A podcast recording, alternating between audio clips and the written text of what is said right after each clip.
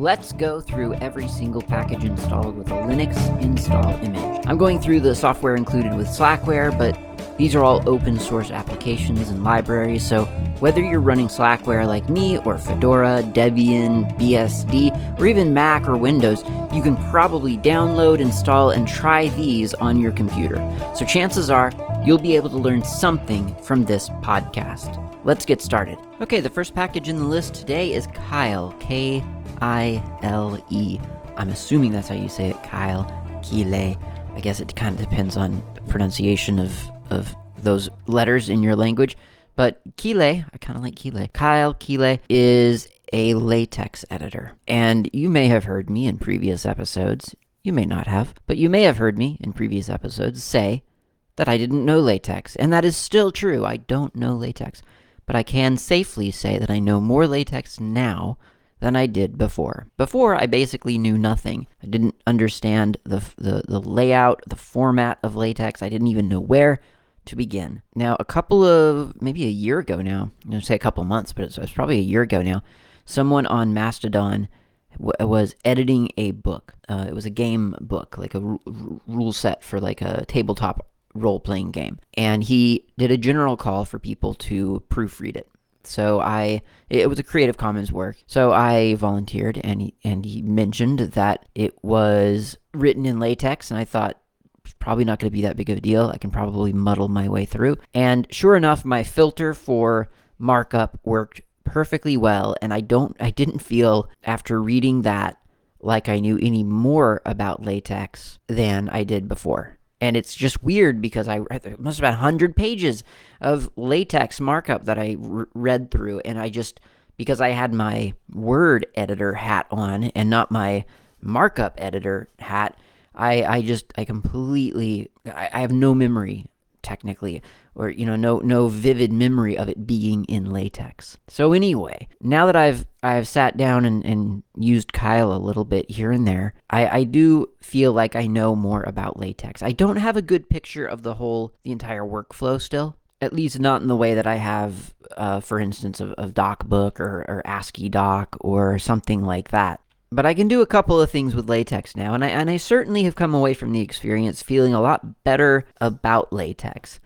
I, I feel like latex had sort of a reputation for a while, or, or I, I don't mean it, but like for a while in my life, I remember thinking, "Oh, latex, that that's that's that over complex, ugly markup language that, that that nobody uses anymore, except the you know, except the." I, I thought it was like a science thing, like a couple of people in in scientific uh, circles used latex forced themselves to use latex because it alone had the ability to do fancy mathematical markup. And and of course that's not true. Um, but that was kind of the the idea that I had. And I mean, it may well be that latex can do fancy markup for mathematical formula better than other languages or, or easier than other languages. I, I don't know.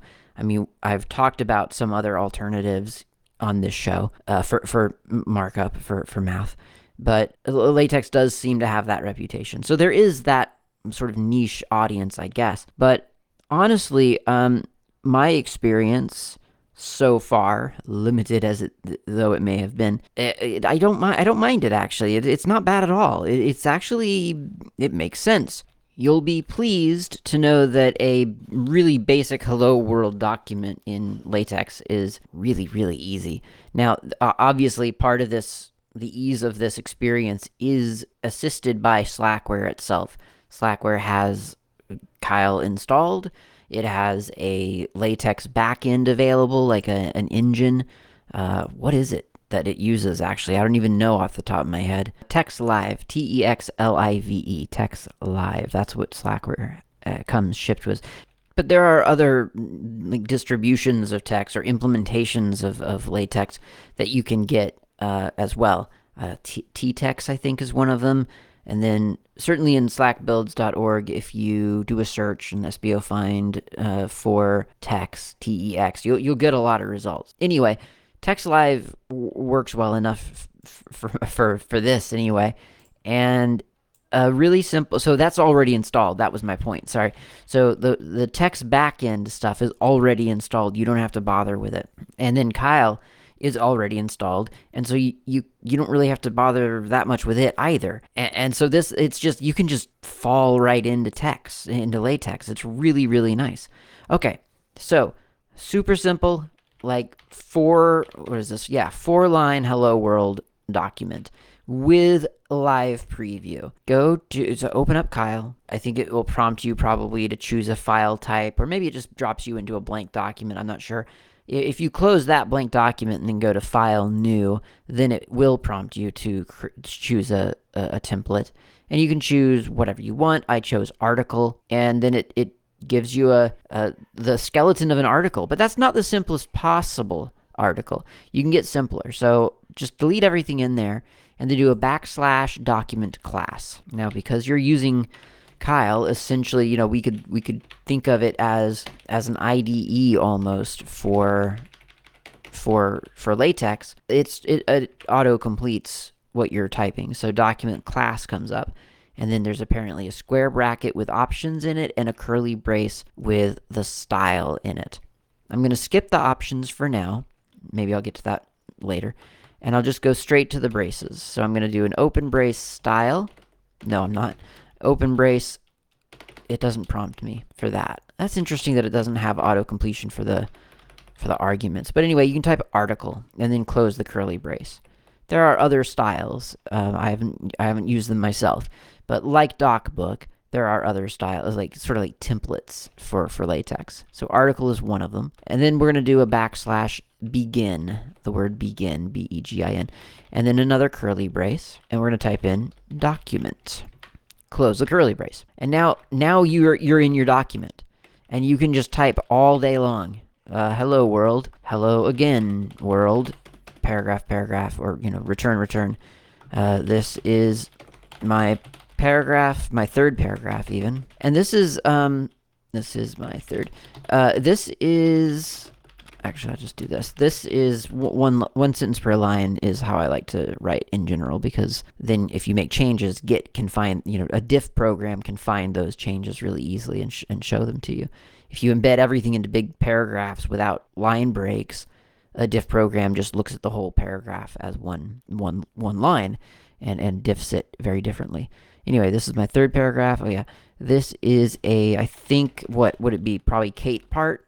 Like this is this is the you know the editor that you get in Kile will be very familiar to you, and the reason for that is because this was made with KDE Framework 5, and so you know big robust text editor blocks are all using the same the same technology on the back end. And oh, it's just so nice, you know? I mean, like if you're used to Kate or vaguely used to KWrite, and then you get used to, um, my mind's gone blank on the what what other application uses that right now. But then you use Kile, and suddenly it just it all feels okay. Develop, I think, is what I was thinking of.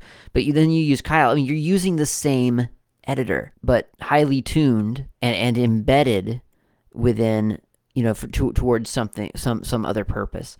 So it's it's really really nice. And then once you're finished writing your your markup or your text, uh, then you close your document with a backslash end e n d curly brace document close curly brace, and that's it. Now you could I guess you could save it. I guess I'll save it, and then you go to build if you want, and uh, I'll do a quick build. Now, if if you go to build and you go to live preview, you should have live preview activated. But as I've just sort of hinted by the fact that I had to go and do a quick build, the, the live preview is only a mostly live preview. I mean, it, it, it does all right, but sometimes it does take a little bit of uh, time to catch up with, with what you're actually uh, working on. So I, I very frequently have to go up to live preview, or yeah, live preview, and then do a quick build, which apparently you can also just do an Alt 1 and it auto generates it. Oh, you know what? I see one of my problems. No, it still has to. Okay. I thought I thought I saw something, but no. Yeah, it's not it's not what I thought. Okay. So anyway, the live preview is only a live preview to a degree, but it's really nice because you do get to see the the results of your of your markup pretty quickly over in the right side of your screen if you want to. I mean, you might not want that, but that is awfully nice. It's really that's convenient. It it it, it kind of alleviates a little bit of doubt, you know, because if you if you're not sure what you're doing, uh, it can be it can be a little bit disconcerting to just blindly author a document in a strange markup language and then only get to see the results at the very end. Now there are lots of markup, uh, I guess macros almost within LaTeX, and th- there are the there's the basic set that just comes with LaTeX, but then there's a bunch of other ones. I mean, and and and Slackware apparently has quite a lot installed already, but there are yet more. And if you go to uh, uh, slackbuilds.org or you use SBO Find from SBO Tools, as covered in the previous episode, you can do a SBO Find on TeX, and specifically, you'll find a TeX Live dash extras package, which gives you a bunch of more, bunch more things to to throw into your into your writing. So if if you're thinking that you need I don't know, something that you that that, that doesn't seem to be available within LaTeX. There, there's quite possibly some kind of extra plugin or macro. I don't know what they call them in LaTeX world that that will give you the the the sort of the auto, you know, the quick version of what you want. So, for instance, I mean, this is this is just basic LaTeX as far as I know. But let's say we wanted to do a list. So it could be uh, backslash begin curly brace, enumerate, close curly brace, uh, backslash item, and it could be hello, and then next line backslash item, world, and then next line backslash end, curly brace enumerate. I'm gonna press Alt one to auto or to, to, quick build, and there we go. There's there's a nice attractive looking list. Hello world, hello world again, hello uh, one, hello two, world. This is my third paragraph. This is a Kate part editor, Klaatu. So there you go. That's that's a kind of a simple and quick list. Now, if you didn't want it to be enumerated, you just wanted it to be listed, you could do that. You can do uh, backslash begin itemize instead of enumerate. And then I'll have to close itemize as well. Alt 1 to quick build, and now I've got bullet points instead of numbers. So it's just little things like that that um, that produce relatively quick results. You've also got heading uh, information. So, for instance, if you do a backslash uh, section, then you get a a nice um, sort of a section title, a, a big sort of H H1, I guess, probably sized title in, in your document. You can also implement subsections. So if you want to you, you want to have a section, but then later on you want to continue you want to sort of drill further down into that, it's it's literally back backslash subsection and then the title of, of that sub subsection. I'll just put next section in there. There we go. And alt one. And now I've got one dot hello world and then a bunch of hello worlds, and then 1.1 next section. This is a K-part editor. So it, it makes sense. I'm not I'm I wouldn't by any means say that it was intuitive. For instance, why do I have to close an itemized or enumerated uh, list or section but not a section or a subsection? Well, I guess the answer probably is that when you're starting itemize, it's the backslash begin itemize. The word begin, that's the instruction, begin. But when you make a section, you're just making a section. But then I guess the the other question is, well, why is section an instruction and not a an argument to the backslash begin instruction? And I don't know all of these things. You know, I mean, I'm, presumably there are different data types that it, it that it sort of expects and understands. And and this is tapping into that or defining that. And that's okay. Like so it, it's not necessarily yeah you're not gonna you're not gonna stumble into it and just kind of like get the feel for it. Okay backslash and then whatever i want. Got it. You know that's not like that. However the advantage of kile one of the many advantages of kile is that it has menus, including one labeled latex. And if you go into latex, the latex menu in Kile, there's a bunch of tags there waiting for you, waiting to be discovered by you. So, for instance, there's a preamble which lists document class selection as uh, an option, package import, AMS packages, start document body, author definition, and so on. And then you go down and there's tables and lists. There's all the different tables that you could create. There's an index, there's a print index, there's a glossary and a bibliography. Sectioning, there's a part, chapter, section, subsection, sub subsection, paragraph, subparagraph, references, environment, list environment, tabular environment, floating environment, math commands, and, and on and on and on. So, oh, font styles, that's important. Like, you know, italics and things like that. That's kind of, and, and you can click on it and it inserts the, the instruction for you. For, for instance, in ital- for italics apparently it's backslash text it and then some phrase that you, you know the, the argument for that is the word that you want to be in italics so i guess i'll, I'll put this is a phrase in italics and now i'll hit alt 1 to render that and yep there it is this is a phrase in italics right there under my section so it, it you know the, the kile is not maybe the most graphical application you'll ever run across, at least not as far as I can tell. Maybe there's a, a toolbar that I have hidden or something like that.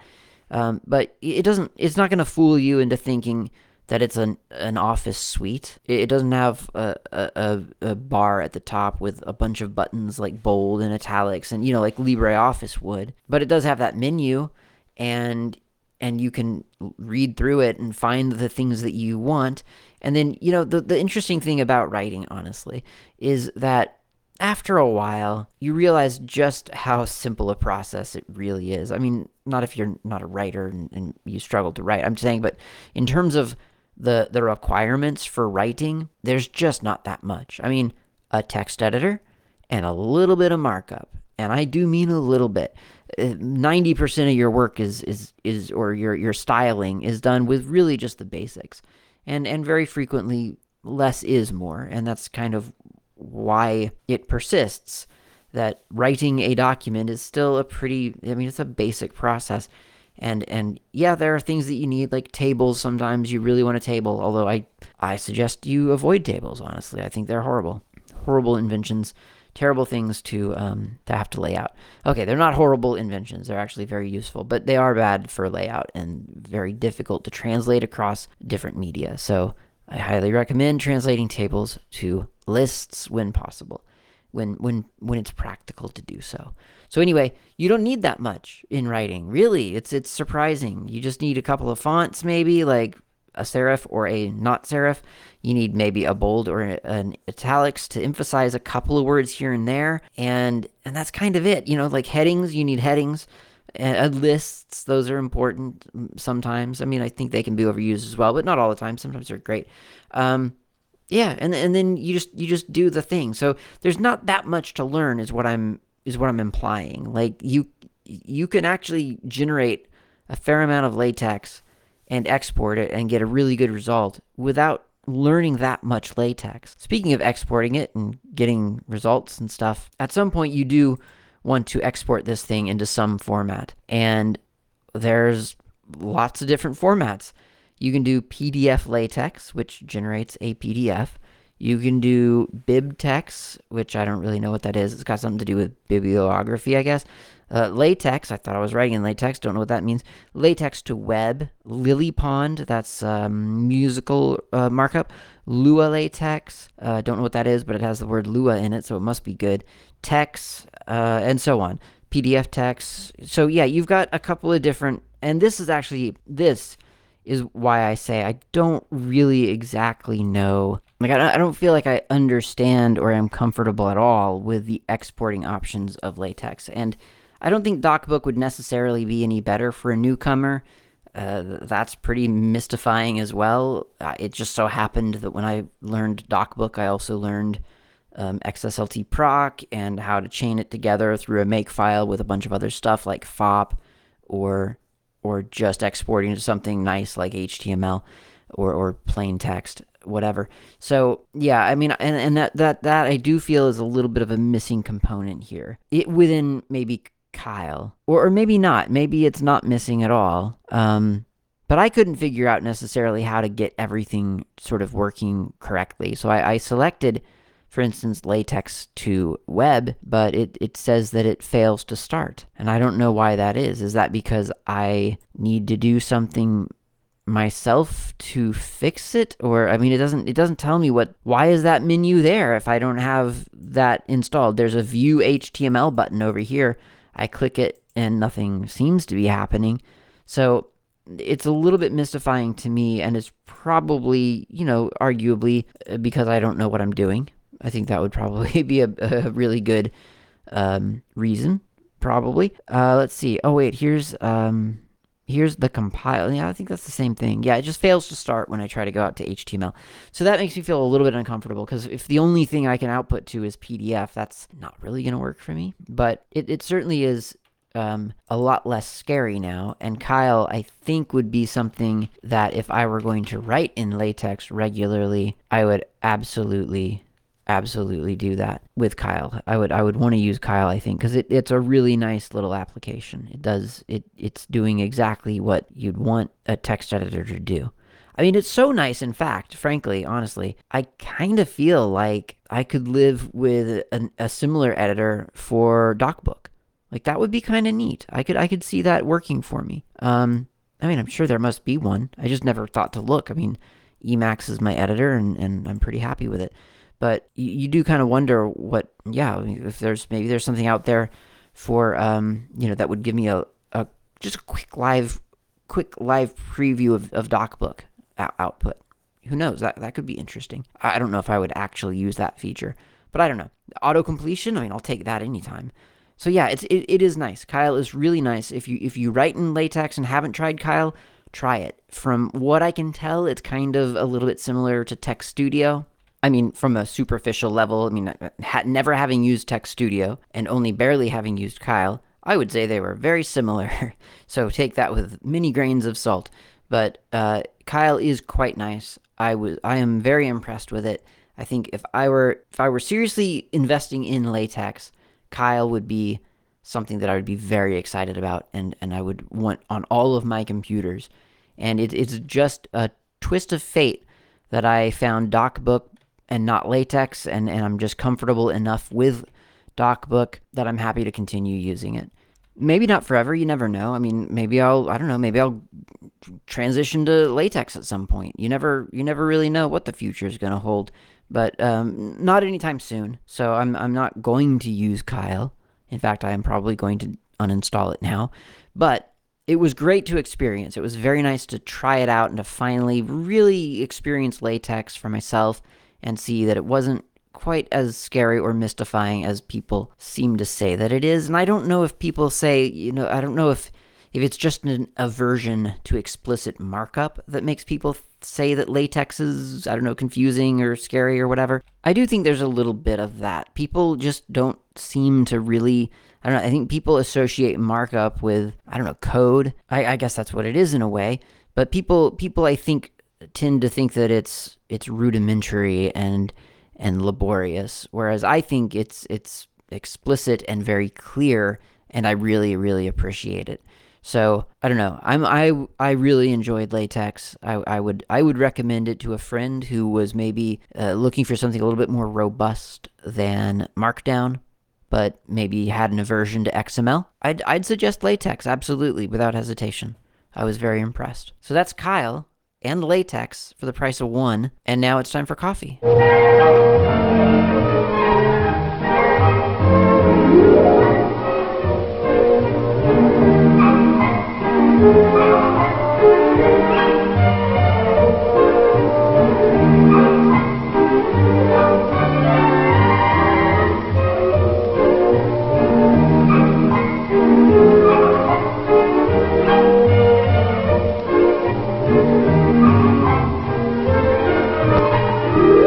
I've got coffee. This time I've got uh, some coffee from the bulk store that I go to in the big city, about an hour from here. And and I, I kind of stock up on it and I bring it back. Uh, I don't remember what it's called at all. It's it's some delicious blend. I think it was it's called Wave or something maybe. Wave or like Vibe or you know something sort of vaguely uh, blissful sounding and, and sort of nice. There there were three different ones there and they were all new. It was all new to me. It was not the usual blends, so uh, or or uh, coffee beans. Uh, so it was kind of exciting, and I'm gonna say that I'm not really sure if I've found the correct way to make it yet. I'll, I'll put it that way. I'm not saying it's bad. I'm just saying I I don't know that I've I don't know that I'm noticing I'm drinking anything different than what I was drinking yesterday which is kind of weird because usually when I change what I'm drinking, I, I, notice. So I don't know. I'll give it some time, report back next week. Uh, before I go on to the next application, let's look at some listener email. So one of them is from Dan again, and he says that uh, for what it's worth, I'm reasonably certain that K-Ego, not Kigo, not Kygo, K-Ego, was meant to be read as K-Ego similar to K K A Y ego E G O in English, based on the Japanese name that's ego I G O, uh, transliterated obviously for the game of Go. So that's why it's called K Ego. Mystery solved. K Go would be fine for English speakers, but the game is from Japan. They call it Ego there apparently, and so K Ego makes a lot of sense. I didn't know that. I just thought Go was Go, so that was very useful. Thank you, Dan. Did he say anything else? Dan, calling it calling it ego. Um, oh, this is yeah, this is interesting. Calling it ego can distinguish that game of Go from other games using the same Go board and stones, such as Gomokunarabe, like Pinte, which I believe you discussed on an earlier episode, which I did. So yeah, so that makes sense. It would almost be like uh, having to differentiate between you know a chess board and a checkers board. I, I would think, or a drafts board. Is drafts the same thing as checkers? I don't even know. Honestly, I have no idea. That's uh, K Ego. I also got an email from Carl who um, says that this feedback is a bit late, but I thought, but I thought episode 462 about um, directory permissions was very helpful. I listened to it twice in the car and then again at the airport waiting for a flight following along on my laptop. I liked the methodical approach. Permissions aren't really something I pay much attention to in my single user day to day use, but as soon as I'm in a situation involving multiple users and shared access, all of a sudden things quickly get interesting. And I'm reminded that whatever I thought I knew is either forgotten or, or, or was wrong all along. And I think that's, I think there are a lot of subtleties. This is Klaatu again. I think there are a lot of subtleties to to permissions that we breeze past. We we kind of just we we forget about them, um, or, or we don't understand it in the first place, and we and just everything's kind of working because the UMasks are set correctly on our system and it just kind of falls into place. But things do get tricky, especially when you get multiple users or even worse, um, multiple users and multiple computers, or sometimes just multiple computers, one user but across different systems. And I remember a day, a time back when different Linux distributions or Unix distributions would start the system user out at different numbers, at a different number. So you had a bunch of distributions starting everyone out at like a thousand, and then a couple of others starting at starting people at like 500. And so you'd get a computer, you'd install the OS, you'd create your user. It was user ID 500 on this system and user 1000 on that one, and and but the names were the same and you just wouldn't know you couldn't figure out why the permissions are set correctly apparently and you know it just it got messy i think it gets messy and so yeah trying to understand all that is sometimes i mean honestly i think the methodical approach is the best way sometimes just really sit there hack hack on it until you really understand all the different levels and then you don't use it and you've forgotten. For instance, I have forgotten everything that I learned in 462, so I'll, I'll have to listen to that episode myself. Okay, uh, and he also sends. Uh, so he sent an, an, email or an article rather, sorry, in this email um, to a, a, very interesting article about WebAssembly, which I don't know how that's going to fit into anything I ever talk about on this show, but I mean, eventually it will.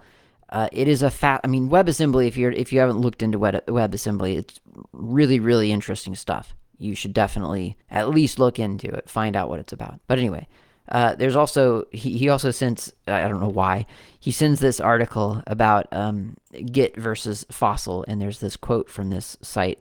It's uh, wanderinghorse.net slash computing slash fossil. He says, Why Git? This isn't Carl. This isn't Klaatu. This is the author of this blog.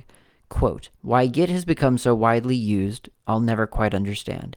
It's fussy, utterly misanthropic, difficult to administer, and is liter- and it literally allows users to rewrite the history of source-controlled files, including the ability to delete older versions of a source-controlled tree. That's not only philosophically wrong, but flat out brain dead. End quote. I obviously strongly disagree with this. I will agree that Git is fussy, maybe. I mean, will I? I? am not even sure if I'll agree to that. Utterly misanthropic. I might agree with that because that's just well said. That's a beautiful phrase. Uh, difficult to administer. Yeah, I'll agree with that, I guess. And it literally, okay, so it doesn't literally allow users to rewrite the history of source controlled. I mean, it does, but not if you don't allow it. Like, the ability to do something doesn't mean that it just, it's automatically there for everyone. So that's, you know, it's true, but it's misleading to, to complain about that. Yes, it allows users to rewrite the history. Well, maybe that's what you need to do at, at some point. Like, why?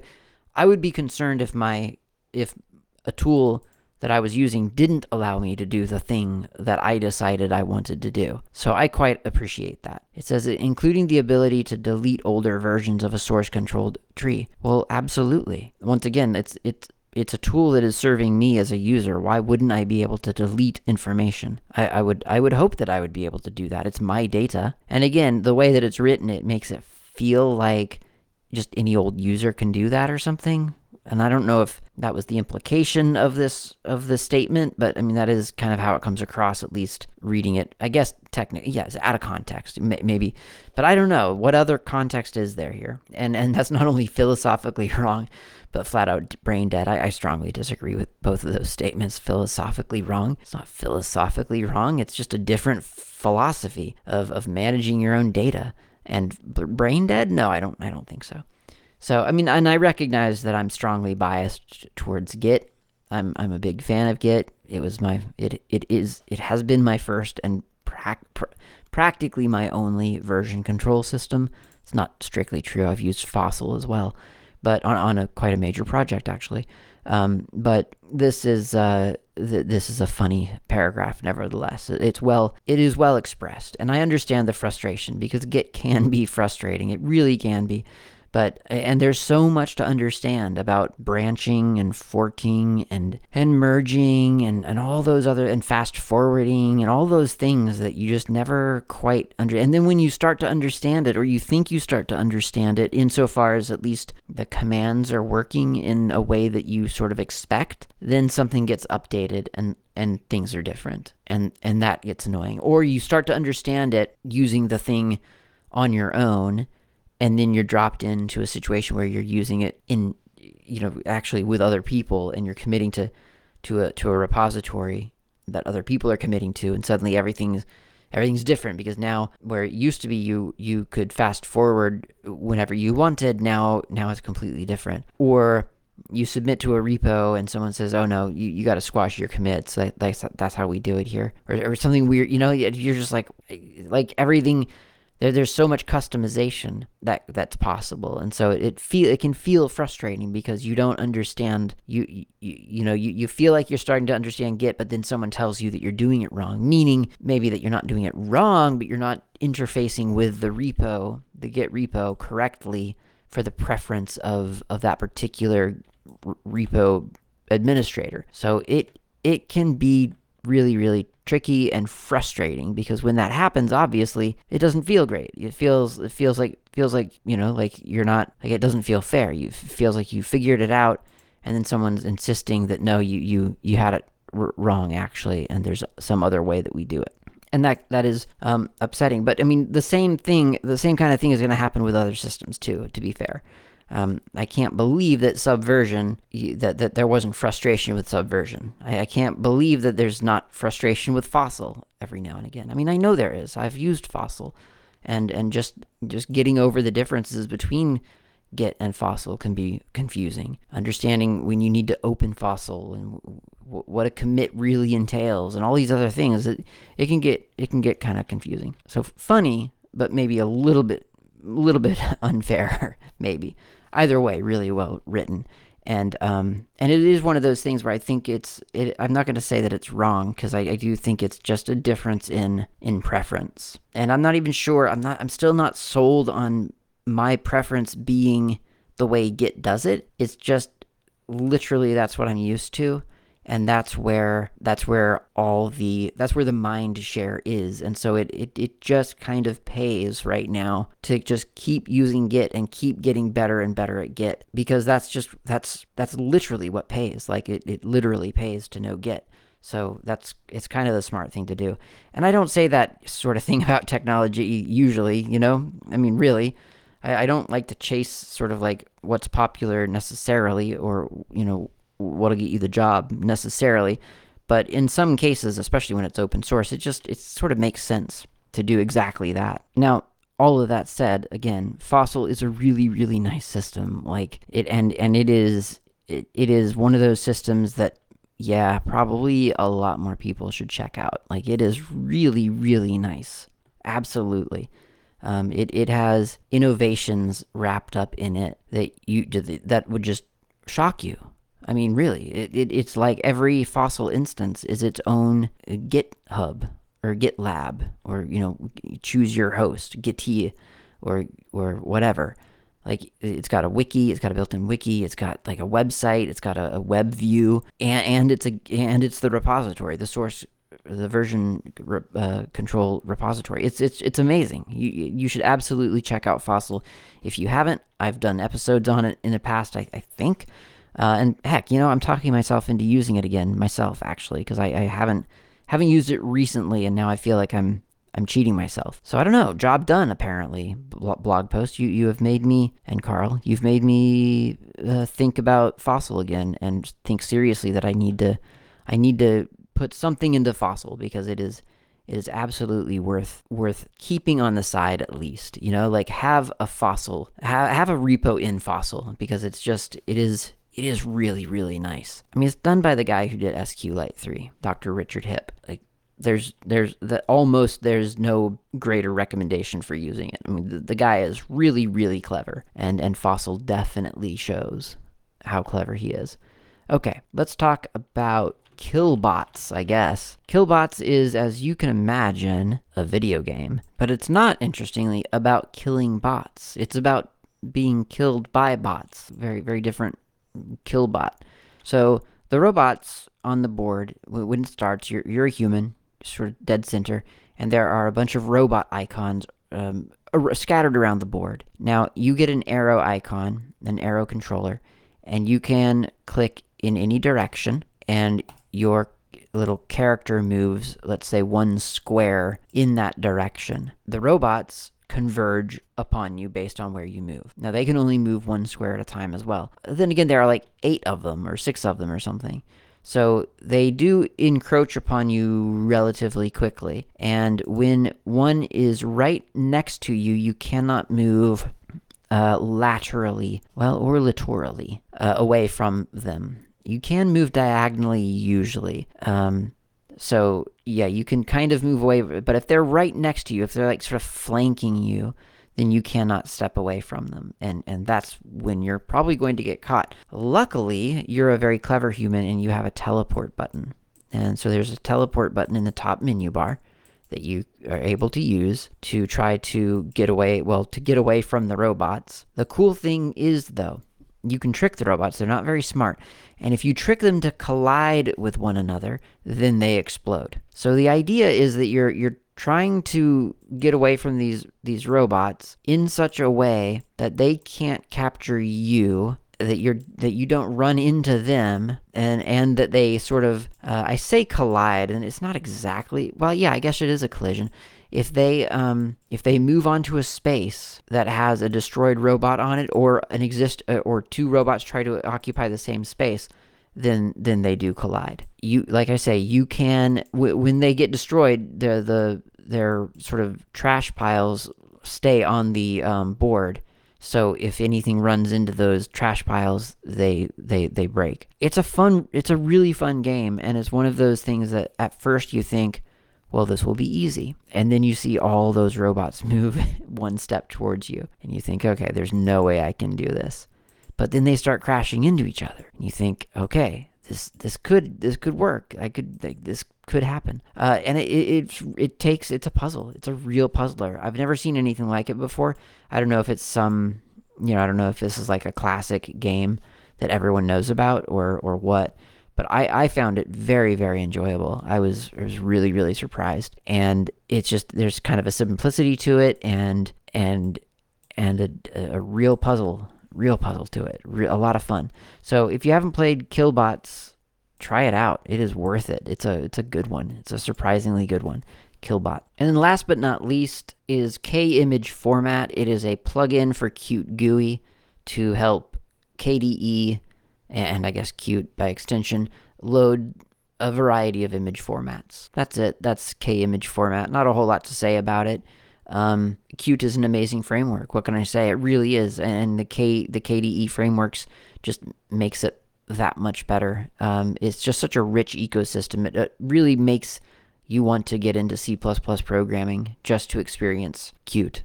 I mean, it's just that good. And, you know, we all should, really, if we want to. But I'm not going to do that right now. Right now, I'm going to end this episode and continue my coffee. Thanks very much for listening. I'll talk to you next time.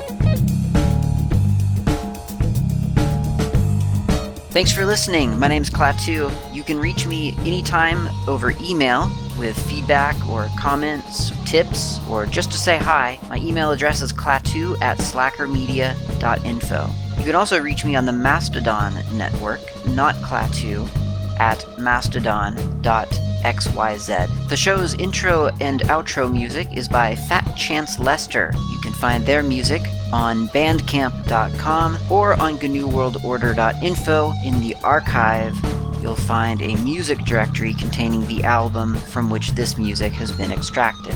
Until next time, thanks for listening and keep the source open.